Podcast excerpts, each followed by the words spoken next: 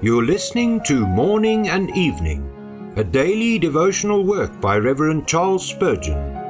This reading is brought to you by the Spurgeon Study Bible, available in the original King James Version or the Christian Standard Bible at spurgeonstudybible.com. Good morning. Today is November the 23rd.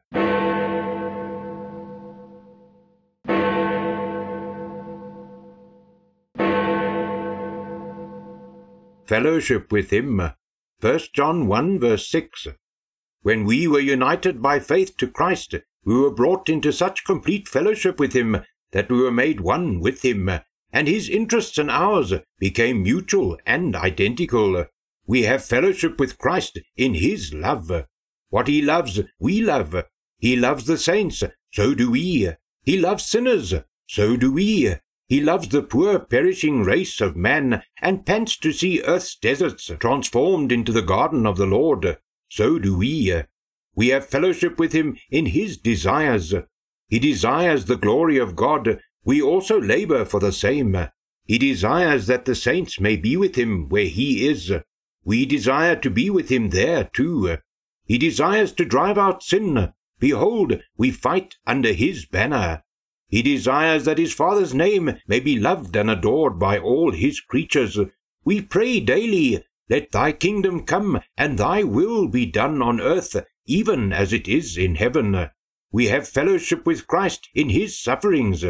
We are not nailed to the cross, nor do we die a cruel death, but when he is reproached, we are reproached.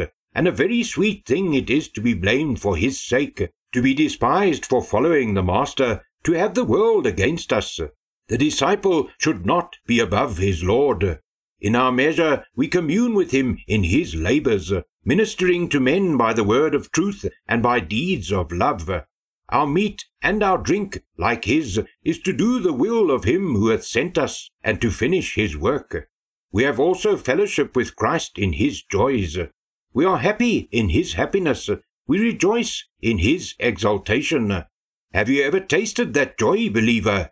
There is no purer or more thrilling delight to be known this side of heaven than that of having Christ's joy fulfilled in us, that our joy may be full.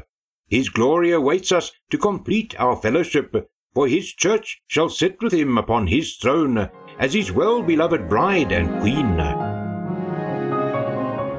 May love and faithfulness never leave you. May they be bound around your neck and written on the tablet of your heart this day.